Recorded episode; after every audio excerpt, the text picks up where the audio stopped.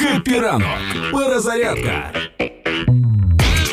На російському пропагандистському телебаченні нещодавно переглядали сюжет з Херсона, де Андрій, це херсонець, е, дає інтерв'ю е, іноземному виданню, і він говорить з ними англійською. І вони такі: це хто? Це що? Агент англосаксів. Ну, в них дуже багато питань було, бо вони не могли просто прийти до того, що просто людина знає англійську, тому що вчила англійську, і це все. І вони почали розганяти, хто це може бути, це чи це якийсь шпіон. Тобто це точно не українець, на їх думку, да, виходить? Так, Ага. але цих сюжетів було два.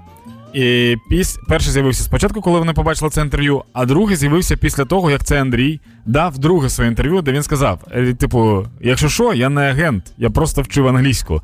Тобто, це дійшло до нього, і він виправдався стосовно того, що він не хтось там, не, не політик, Я не думала, французькою сказав друге інтерв'ю, щоб, щоб взагалі був шок. щоб поламати, да. Ні, це дуже смішно, коли сама людина каже, що він не агент, і показали на диво цей сюжет також на російському ТБ.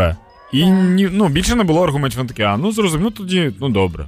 Тоді, тоді ладно, тоді ми не проти. Андрій став популярним на російському телебаченні, да? Да, я думаю, я думаю, що Андрію могли дати степінь вченого в Росії, тому що він знає якусь ще мову, і без матюків немож... і не п'яний неможливо. Андрій це надлюдина.